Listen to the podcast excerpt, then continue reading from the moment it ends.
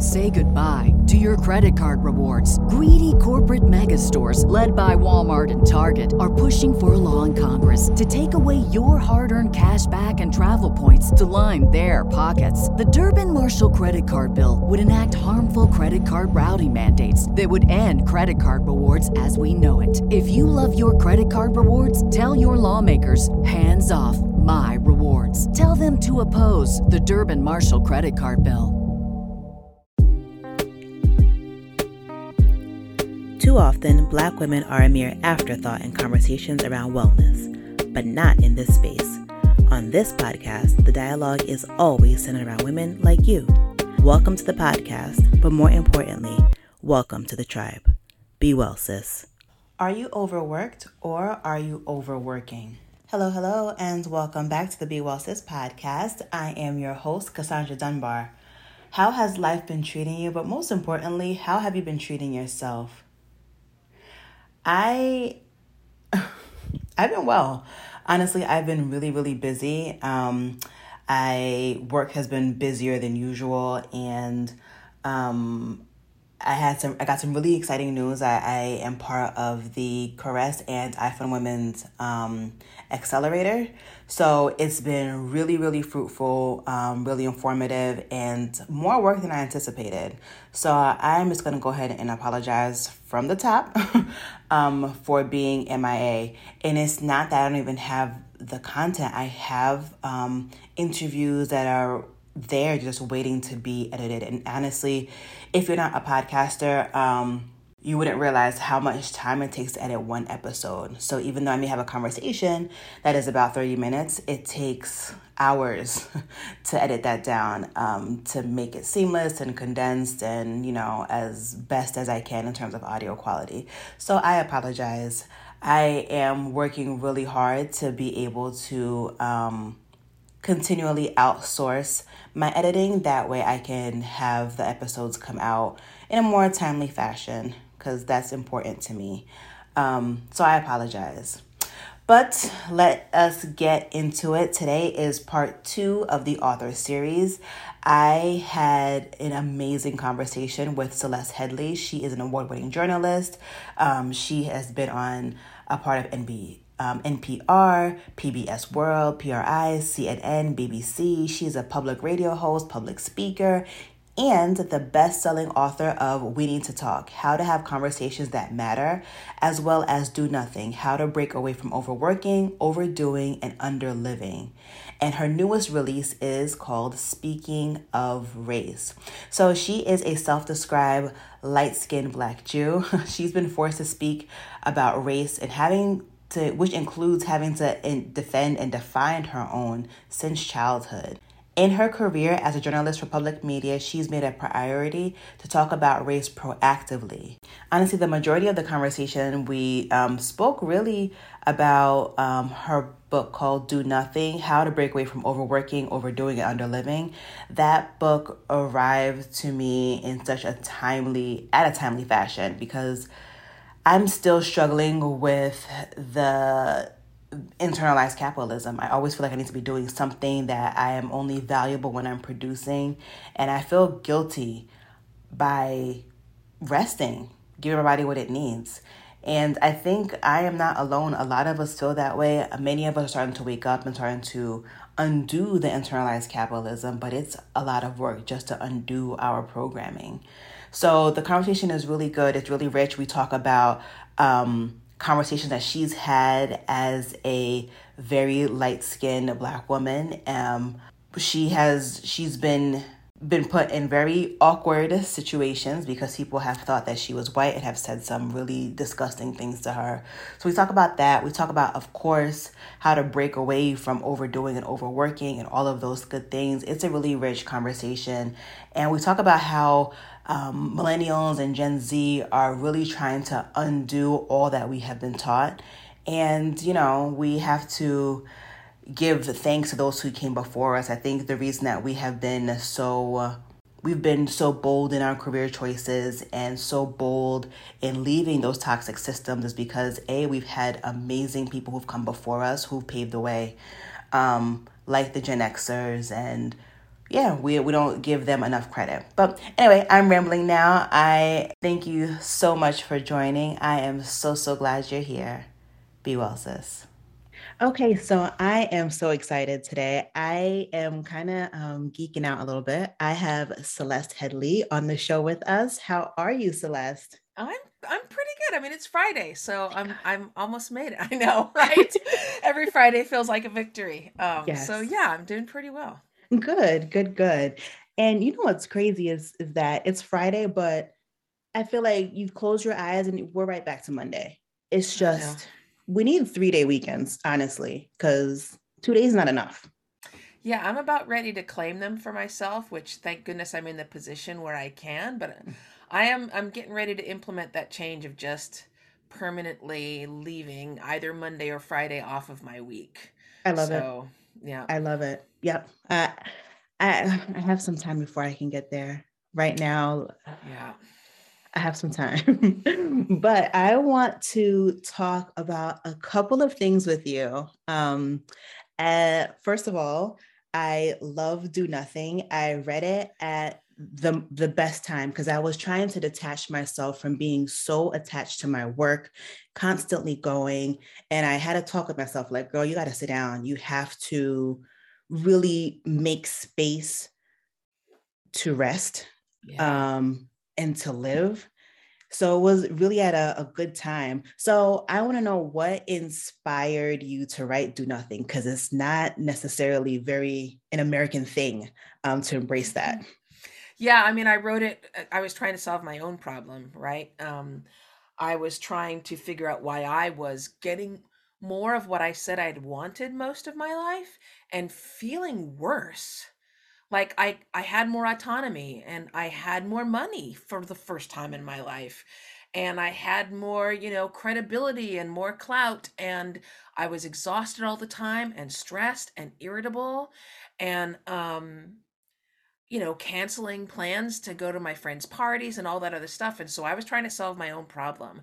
And as I was starting to do this research, not to write a book, but to fix myself, Um, and I was talking to my friends about what I was working on, and their responses was like, oh my God, when you figure it out, tell me, because that's where I am too. And that's when I started to realize, oh, this isn't me, it's us. Like, this is our problem. Um, and that's when I decided to turn it into a book. Yeah. And we're grateful for it. Thank you. My pleasure. um, I actually saw, I think a couple of days ago, you tweeted about um, that there's an article, I guess you must have come across or read, um, saying that millennials are just lazy and this, that, and the other thing, right? Yeah. So a lot of us are starting to wake up and we're like, there has got to be more to life than just chasing the next achievement, accomplishment, promotion, constantly working, working, working. We're trying to like reassess things. But then we see articles like this that make us feel so guilty and feel so shitty about trying to make some changes, right? Thoughts the, on... The, yeah. yeah, the article, I and I and I apologize if I'm not getting it exactly, but the article's headline was Snowflake Generation, Why Millennials Are Too Soft and Who's to Blame. And... So here's the thing. I am Gen X, but I have nothing but love for the millennials because they are the first generation to finally say after two or three hundred years, whoa, nope, nope, nope to all this, this capitalist crap that people have been selling us. No to this work long hours and you'll get ahead that we've been told and is a complete lie. Yep. Um, we're opting out. Right. And and we're opting out and that's okay. Well, it's not okay. But if that means we don't get to own a house, if we're renting for right. most of our lives, that's what we'll do. And if that means we put off having kids, that's what we'll do. And if that means, you know, we have to move from one job to another job to another job, that's what we'll do. And I mean, kudos to the millennials for doing that. Um, they are the opposite of the snowflake generation. They're the toughest ones who are ready to stand up and say, absolutely not. I'm not buying this line of crap, but right. they're just getting blamed for everything. And not only that, but, um, I mean, I think it's been pretty well proven that for a, a, a well, at this point, Gen Z new graduate, life is harder. yes. than it was for our grandparents. It's harder to get loans. It's harder to get a good paying solid job. It's harder to have the kind of benefits that pay for all of the healthcare that you need. It's mm-hmm. harder to get paid vacation. Everything's just harder unless you're already part of the wealthy elite. And you know what, this is so common, you know, because I think about this for women of color also, because it's like, it's so common for conservatives to look at, at, at, at liberals, for example, politically and say, oh, snowflakes, right? Or they tell a, a woman of color if she complains about inequity or injustice, you're too sensitive, right? You're too emotional. Yep. Um, and I think to myself, are you insane? Do you have any idea how many microaggressions we swallow every single day? The things that would absolutely piss you off, and we know they piss you off because we've seen the videos. And and we we we just walk through twenty of those before our morning coffee. Yep. So you want to talk about resilient? You're looking at it right here. I mean, turn that camera on yourself there, um, white baby boomers. I mean, and again, I'm speaking in generalities, mm-hmm. but this whole, the use of snowflake or the use of soft, mm-hmm. it's, it's insane. It's insane. Yeah. And, and yeah, um, I agree a thousand percent. And I think they have to do these mental gymnastics to make themselves feel better, right? In order to sleep decently at night, you gotta make, you have to convolute things to be okay with, with how you're, you're doing things and your unwillingness to grow, right? And, and you talk about the millennials, and I'm really proud of the strides the millennials have made, but I see so much in Gen Z. Gen Z is really going oh, to change I things. Know. I Holy agree. smokes. I know. I agree. They are not having it. Nope. They are not having it. Nope. You and know, I love and my, it. my son's part of Gen Z, mm-hmm. and oh man, not having it. Yes. Like, tolerance is zero, and I love it so much. There's so many things I just want to unleash Gen Z on it, right? Like, yes. But I don't. But I don't need to. They're like raring to go, man. Yeah. Um, yeah. Yeah. So I agree with you. The the fact that they agree. pretty much grew up on the internet. I'm a millennial, so I did not, like, my formative years, there was really no internet. I we got like the dial-up A O L situation. Yep. Maybe in like the end of high school, and I really couldn't afford it, right? Yeah, exactly. Um, you pick up the phone and go, it, yes. Yeah. Um, but I think because they've been on the internet since forever, their minds are way much more developed and just more accepting of different ideas and all constantly challenging um, ideas and the way the status quo. And I love it. I'm I'm so here for it. I do, but to be kind to our gener- my generation and to your generation, um, there's also been a real penalty and cost associated with speaking up for a generation. And I'm yeah. not saying that's not true for Gen Z as well, but the the one of the things that social media has done that's positive mm-hmm. is that it has lowered that cost, because you're no longer the only person speaking up, that you, you there's other people as well. But for our generations, especially, I mean, if you look, if look, if you look at the statistics, um, when it comes to like racism or even sexism, Black women are among the first to speak up for a number of reasons, but they're also way more likely to be not believed, both by women and men.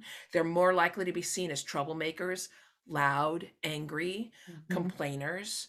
Um, they're more likely to be punished in their future performance reviews, um, see a, a, a diminution of their earnings, et cetera, et cetera. Um, so again, just to be a, show a little bit of compassion to the other generations, there has been a higher cost yeah. associated with speaking up um, than there was. Our, our, our talents weren't as portable. You know, leaving one job and finding another wasn't as easy. So yes, all power to Gen Z. I'm absolutely rooting for them. But also, I feel like we need to be a little bit kind to our own generations as well.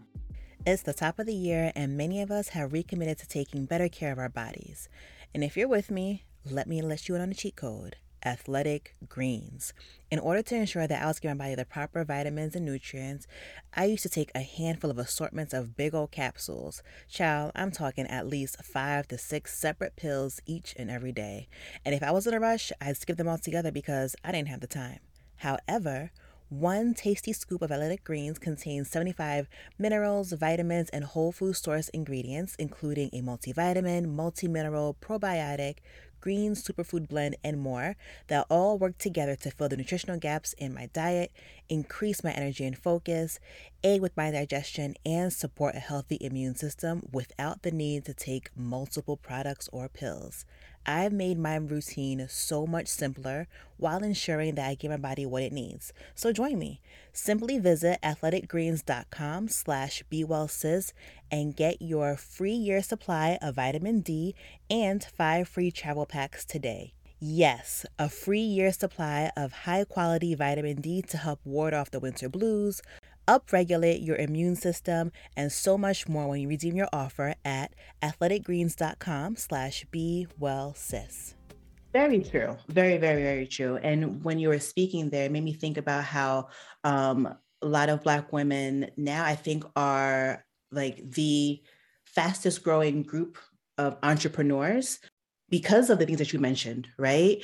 Um, we're not believed when we speak up. All of these negative things are um, projected onto us. So we leave and we establish our own. Um, so very, very, very true. I mean, that's my own, that's my own experience. And I'm sure that is with lots of others. You know, we have a group of, of Black women who support each other. You know, we go to, you know, to bitch mm-hmm. with each other and, and, and be like, yeah, absolutely. Mm-hmm. You're right. They're wrong. Which is sometimes so empowering, but that's all of our experience. We were driven out of one job or another, or yeah. not given raises, or not allowed to grow. And, um, and so we've all started our own things. Um, I know one of us, like yeah. she's in her sixties now, and she's finally going back to the corporate world, but she's going back as a boss, right? Like she left, she did her own thing. She really succeeded. And now she's going back and she's running things. So that's a really common, I, I feel like there's a very common pattern for college educated Black women. Yep. I, I agree. And I'm among those. I'm like so sick of the B S that really gets in the way of the work. So you know what? I can do this. Let me do this myself. And then we'll see what happens exactly. in the future. Yeah. Definitely agree. So I kind of want to um, go back a little bit and talk about your upbringing um, and just your background. First of all, I was reading your bio. You do so many things. Not only you, you're a writer, you're a journalist, um, speaker, musician too. I think that's incredible. Oh, so multifaceted. Um, well, you know, you have to hustle. Um, you know, when you have job insecurity, you know, every time someone would offer me a job, I'd be like, yep, I can do that. Absolutely. And yeah, then you go and you yeah. get the training to do that. Um, so yeah, you end up, yeah. you know, in at fifty and you're like, yep, done that, done that, done that, because I had to, you know, single mom. Yeah. That's, that's, that's what survival looks like. So yeah. That's real. So real for, for so many of us, super relatable. Um, I want to go back mm-hmm. to your childhood. So you are, I believe, half Jewish and half Black. Yeah, I, um, my grandparents, so we grew up, my father passed away when I was very, or still less than a year old. So we grew up with my mother's parents. Um, my grandfather was Black, uh, born in Mississippi and grew, raised in Arkansas. And, um, his mother was born on a slave plantation in Georgia. And then he married a Jewish woman um, whose family immediately disowned her.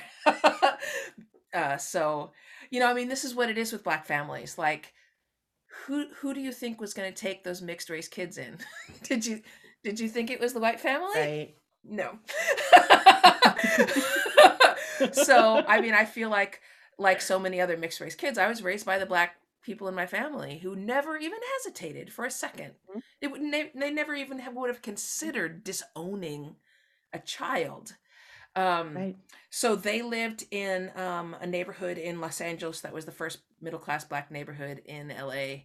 And um, we were surrounded by great food and people out on their porches. And I mean, that's that's, you know, that's how I grew up. So, um, yeah, those are the people I grew up with.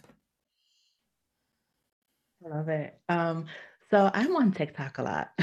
Have you have. delved into TikTok I, I at all? I feel like I'm too old to be cool on TikTok, okay. TikTok but I watch the videos. Same. I, I watched the video.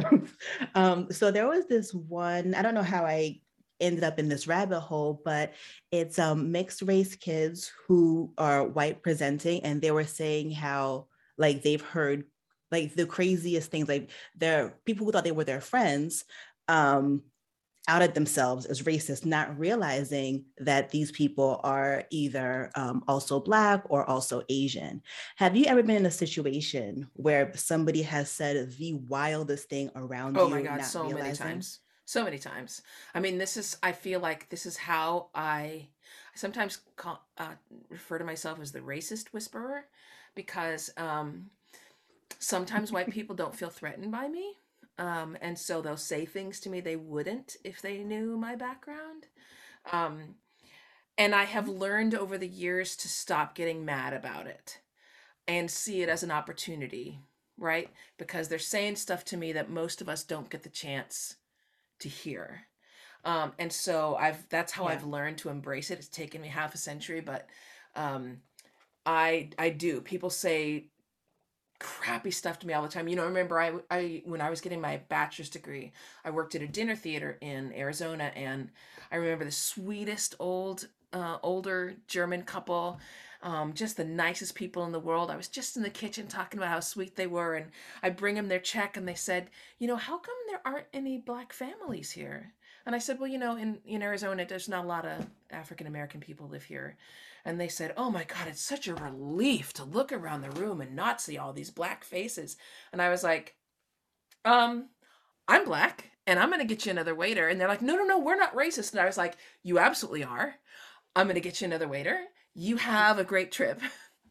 And they ended up leaving me like a forty dollar guilt trip, uh, guilt tip, excuse me.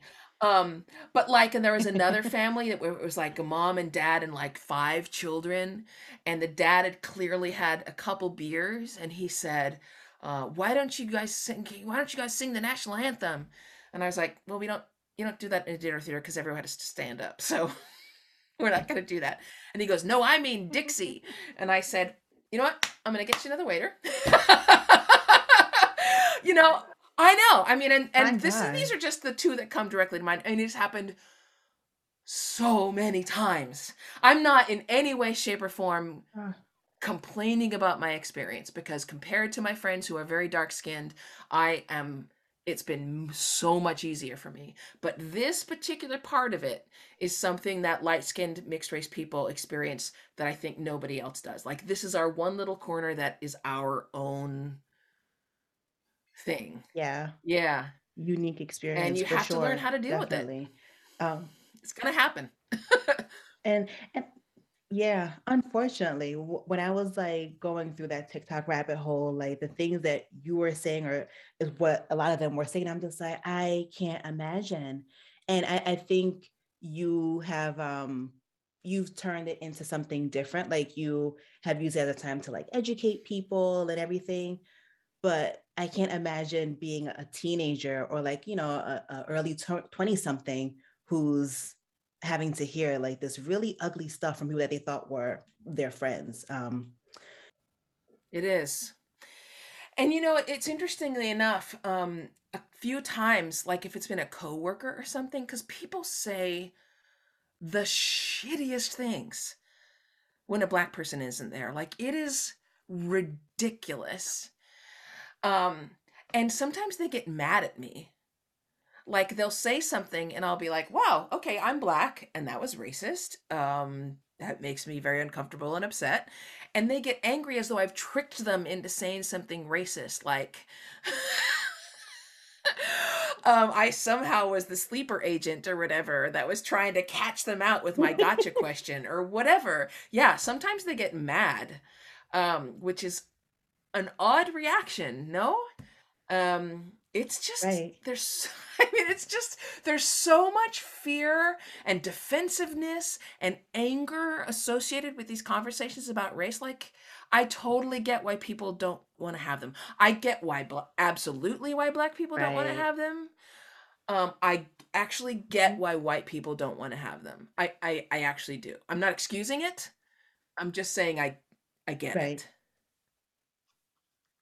But it's interesting to me how, what I've noticed is that people will be more upset when they're called on their racism and they're called like, well, that was racist, or you might be racist, than what their actual action is.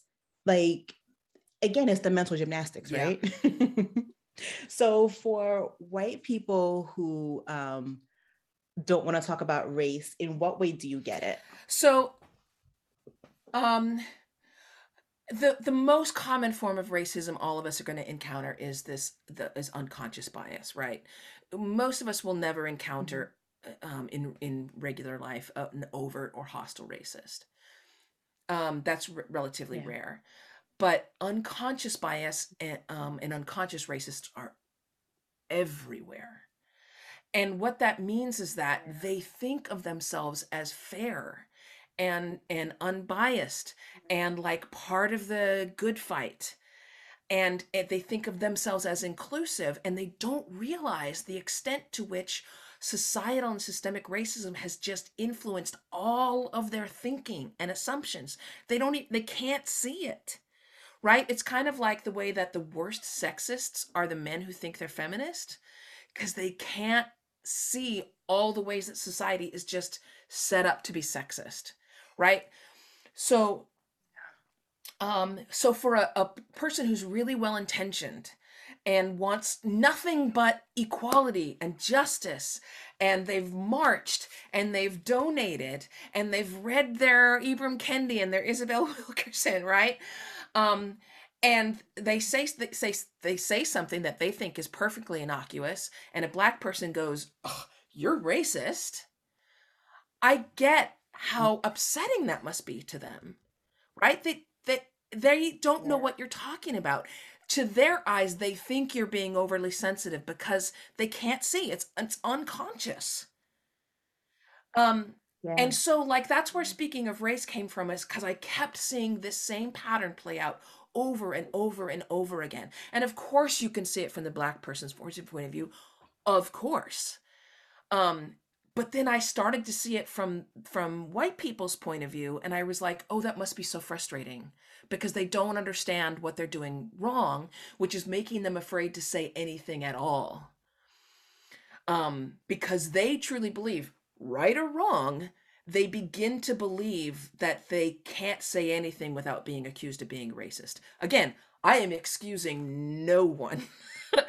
I'm just saying right. I, I began to see it from their perspective. And I thought to myself, okay, this is something I, I know how to fix. This is something I, yeah. I know how to do something about this. Yeah. Um, again, we appreciate it.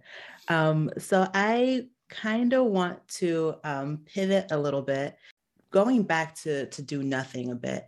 Um, What does it mean to disconnect in a device-addicted society, especially now where for many of us who still aren't ready to go back into the world um, because of the pandemic, where our devices is how we connect to the world?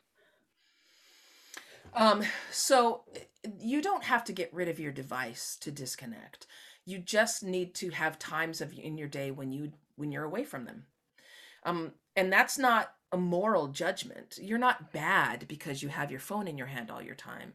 You just have to understand that your brain's not evolved to, to handle it, yeah. right? Like, you're overloading your brain. Yeah. Um. So it, again, this isn't a value judgment. It's not like, again, to go back to all the crap people heap on millennials that they're addicted to their phones. Just F Y I, baby boomers are just as likely to be addicted to their phones as millennials. I just want to point that out. Um, but it's it's it's just like understanding, um, objectively speaking, what your body's capable of and, and what it's not, and what's going to overload the circus. And having that phone in your hand all the time will overload them. Your brain treats your phone like a tool, like a hammer. And, you know, if you pick up a hammer, we know from watching brain activity, your, your brain treats that hammer like an extension of your arm.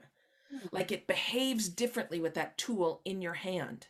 Mm. And so, of course, if you keep that hammer in your hand all the time, it's going to change your brain's behavior. It's going to make your brain feel like you're working all the time. It's the same thing with your phone. So again, you don't have to toss it in the East River. You just have to find times during the day when you're away from it, away from screens. Yeah. Don't take a break from your work by checking your phone. Walk away. Mm-hmm. Give yourself five or ten minutes. That's it. Yeah. Um, it doesn't have to be all, all or nothing. There's no binary thinking here. It's like, just take a breather. Yeah, that's um, really enlightening.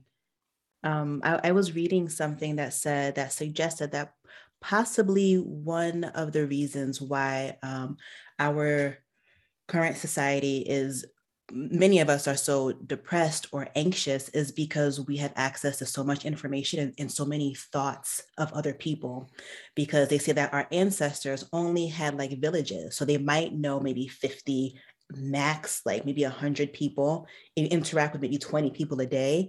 And we are on Twitter and we're on Instagram and Facebook, and we're just seeing so many thoughts, so many opinions. Um, we're then reading the news, and it's just a lot for our brains to handle. And it might be contributing to our depression and all that. So I, I yeah. Yeah, and, and we have way too many expectations of each other, mm. right? Like people will come up to me and go, hey, it's, it's Joan from Twitter. Like, and the ma'am. All love to you, but I have twenty-six or twenty-seven thousand followers. Like I, right. You know, we have these expectations mm-hmm. that people are going to remember. Like, even though logically we know people aren't going to remember us, mm-hmm. you know, we, we get disappointed when they don't. Mm-hmm. And, mm-hmm. and this is somebody you've only met on like Facebook or something. Right. Um, we also have these ridiculous expectations in terms of speed. We mm. think that because it's possible to, to respond to an email immediately, even if that email is about absolutely nothing, they need to respond. And if they don't, we start going, uh, are you all right? Right. Hey, did you get my email? Right. We've, the expectations have got to come down. Yes, we are absolutely overloaded. But here's another part of that, is that the way to handle this is to stop pouring all your social energy into social media, because social media is antisocial. It's not good for you. It's Ooh. Useful for certain things, but it's not good for you. And so, you know, you have this limited amount of social energy every day. And what we're doing is basically pouring it into a black hole that gives us nothing back, but we're depleted. We just got nothing in return. As opposed to, say, you call up your friend and you're like, I've had the worst day ever, and they sit there and talk to you for like ten minutes, you're going to get so much back from that. You're going to get a mood lift. You're going to have a, a stronger feeling of community and belonging. You get all those beautiful, wonderful shots of serotonin and yeah. oxytocin in your head. You get all this positive biofeedback, yeah. right? And so you don't feel depleted and exhausted. So stop. It's kind of like, I don't know if your parents ever said this, but my mom was like, don't rent for too long, because you're just, you're giving right. someone else all your equity, right? Mm-hmm. That's the same thing as stop throwing all your money into social media, who they're the only person getting bounce off of that is Jack Dorsey and Mark Zuckerberg. Like yeah. stop giving them all your equity. Yep. Spend your social capital somewhere else. That is a word. That is, that's powerful. Yeah. And, and I'm like, oh, I need to do better with my time. Yes. Um, I can talk to you forever. Um, I appreciate you. I don't want to go over time. So I, she is the author of three books. Am, am I right? Yes. Okay. So I am going to link them all down below. The most recent, is it Do Nothing? Or is it's it Speaking, Speaking of Race? Race. Yes, beautiful book. Speaking yeah, of race, cool cover, right? Like it's yeah, like Andy I love Warhol-esque. It. Yeah, very, very nice. I love it. So I will link them all down below, as well as her um, her social media and her website and all the good things. Guys, go pick up the book. Um, let's step away from our phones. Let's read some more. Let's communicate with each other, like in real time, all those good things. Thank you so much. I appreciate you. My pleasure. Thanks for having me on. Of course. Thanks again for listening to this episode of the Be Well, Sis podcast. For more information on anything discussed in this episode, please see the show notes and or visit w w w dot be well sis podcast dot com. Oh, and don't forget to leave a five-star rating on Apple. Until next time, be well, sis.